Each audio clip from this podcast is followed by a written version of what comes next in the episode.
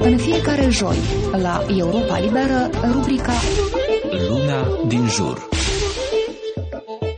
Înaintea spectacolului anual numit Linia Directă al președintelui Vladimir Putin, o sesiune maraton de întrebări și răspunsuri abil coregrafiată, în care oamenii din toată Rusia sunt aleși să se adreseze președintelui cu problemele și solicitările lor, o publicație populară din Rusia denumită acțiunea de ieri Linia Directă cu Antivaxers. Putin i-a îndemnat așadar pe ruși să se vaccineze, iar spectacolul de aproape patru ore a fost mai mult un monolog pe această temă.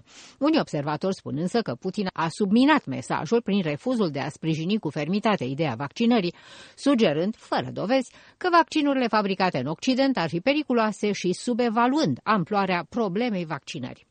Cu puțin timp înainte de începerea difuzării programului în direct, autoritățile ruse au înregistrat un nou record de 669 de decese confirmate de coronavirus într-o perioadă de 24 de ore, o cifră pe care experții o pun la îndoială și susțin că este mult mai mică decât rata reală de decese într-o țară despre care se crede că subraportează decesele provocate de coronavirus. Putin a vorbit favorabil despre cele trei vaccinuri aprobate de Rusia și despre ceea ce a spus că este propria sa experiență cu unul dintre ele și anume cu Sputnik V. El a declarat că răspândirea continuă a epidemiei este prevenită numai prin vaccinare, repetând cuvintele oficialilor din domeniul sanitar. Putin a pus însă la îndoială siguranța vaccinurilor anticoronavirus fabricate în Occident. Slavă Domnului că nu am avut situații tragice după vaccinări precum după utilizarea AstraZeneca sau Pfizer, a spus Putin, fără a da însă exemple. Rusia a publicat cifre de vaccinare contradictorii, iar majoritatea estimărilor sugerează că doar aproximativ 12,5% din populație a primit cel puțin o doză. Prin comparație, aproape jumătate din populația Statelor Unite este complet vaccinată, iar în Franța această cifră este de aproximativ 30%. În această lună, mai multe regiuni rusești au făcut ca vaccinările să fie obligatorii pentru lucrătorii din sectoarele publice, inclusiv pentru cei din comerțul cu amănuntul și din educație. Începând cu 28 iunie, restaurantele din Moscova, epicentrul ultimului val, sunt obligate să deservească numai clienții care prezintă un certificat de vaccin sau dovada infecției recente. Pe fondul acestor evoluții, care au provocat o reacție critică din partea publicului, Putin n-a spus nimic, după ce a arătat clar în ocazia anterioare că vede vaccinarea ca pe o alegere strict personală. El a repetat această idee și în timpul emisiunii de ieri.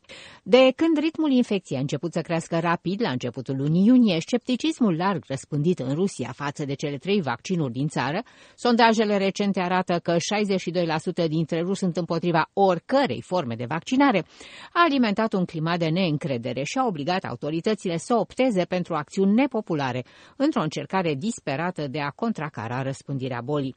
Rusia a fost prima țară care a aprobat un vaccin COVID-19 și anume Sputnik V, într-o decizie controversată luată însă înaintea încheierii proceselor de testare, dar problemele legate de distribuție și îndoierile cu privință la eficiența vaccinului au împiedicat eforturile de vaccinare în masă. Abia în martie, la patru luni după ce Sputnik V a devenit disponibil pe sală largă, Kremlinul a anunțat că Putin a fost vaccinat. Kremlinul însă nu a furnizat nicio dovadă video care să demonstreze acest lucru și abia după spectacolul de ieri, Putin a spus în cele din urmă că s-a vaccinat și el cu Sputnik V. Întrebat de ce a ales să nu furnizeze imagini care ar putea liniști o națiune sceptică cu privire la vaccinuri și care caută să găsească la președintele ei un model de urmat, Putin a deviat întrebarea transformând-o într-o glumă nu neapărat bună și a sugerat că este o problemă de confidențialitate. Ce se întâmplă dacă aș avea semnul injecției nu în braț, ci într-un alt loc, le-a spus el rușilor. Ar trebui oare arătat?